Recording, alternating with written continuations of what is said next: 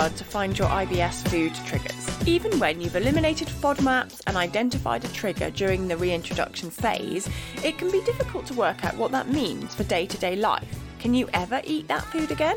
That's exactly what I'll cover in this episode of The Inside Knowledge. This episode is part of a mini series where I cover each of the FODMAPs in turn, so you can either listen to them all or just the one that's most suited to you.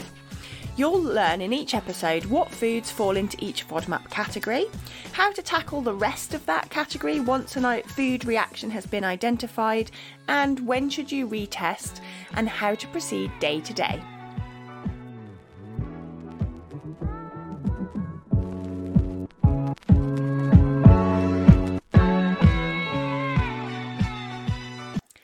Hello, welcome to episode 26.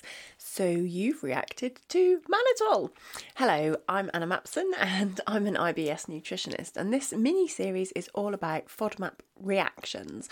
I don't know whether to call it a positive reaction or a negative reaction. I mean, when you've done a FODMAP reintroduction challenge and you have noticed that eating a certain food gives you a particular reaction.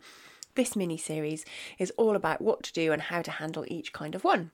So, mannitol is very similar to sorbitol. This episode will follow a lot of the same information as in the previous episode about sorbitol. What foods are high in mannitol? Well, it includes quite a few butternut squash, cauliflower, mange tout, sweet potatoes, sauerkraut, and mushrooms, as well as the food additive E421. If you need to stay at low levels of mannitol, all of the portions of these foods should be kept at a low FODMAP level.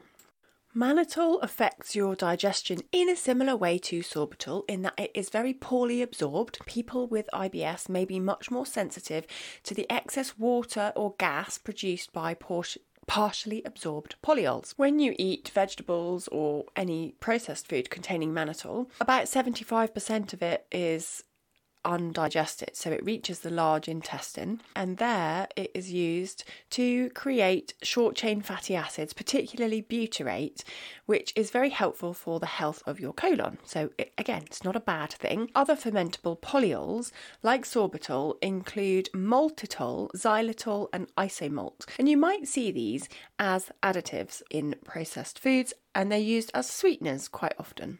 Some of the foods high in mannitol that people are most surprised about include mushrooms and cauliflower and also sweet potato. So, although you can have pretty large portions of cauliflower and sweet potato before they tip into a high FODMAP level, once you get to that higher level, they are more likely to cause reaction.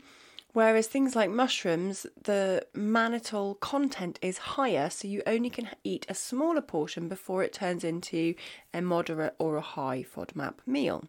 Again, you need to be careful about FODMAP stacking, and that is where you might have some mushrooms, some cauliflower, and a little bit of butternut squash all in the same meal and that's really good for your diet diversity. But if you're sensitive to mannitol, you might get types of reactions like bloating, and that is from additional water being drawn into the small intestine. You may find you have additional gas, and that's from the undigested molecules of mannitol reaching the large intestine where they are fermented. So you can experience bloating, diarrhea, and gas, and these are obviously common IBS symptoms. If you want to stay within the low FODMAP guidelines, you need to moderate your portions of the vegetables to these levels.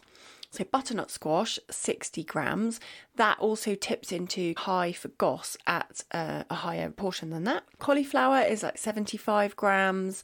Mange tout, 25 grams. These are also high in fructans when they go over. Sweet potato, again, 75 grams. Sauerkraut, you can really only have like one tablespoon of it, so that's fermented cabbage. Mushrooms, very, very small. Um, there's obviously lots of different types of mushrooms. So, button mushrooms, you can only have 10 grams, portobello mushrooms, 15 grams, and shiitake mushrooms, 15 grams. If you've had a reaction to one of those foods during your FODMAP reintroduction challenge, I do suggest you go back and try it with another vegetable. For example, you might have already been having quite a bit of sweet potato in your low FODMAP phase because that's a pretty good portion, 75 grams. If you're okay with sweet potato, maybe have a bigger portion of sweet potato. If you did the trial with cauliflower and that resulted in a lot of gas, it could be because of the cruciferous nature of it. Um, sometimes you'll find that it's not the FODMAP content which is giving you a reaction, so it's important to go back and test it again. Same thing with mushrooms. Some people find they could have a histamine reaction to large portions of mushrooms anyway, which could increase things like diarrhea and pain and bloating. So always go back and have another check. If you found another food is also causing you problems, then give it a rest for a couple of months and then come back and re challenge the mannitol section again when you've had a little chance to work on your overall health and your overall gut health.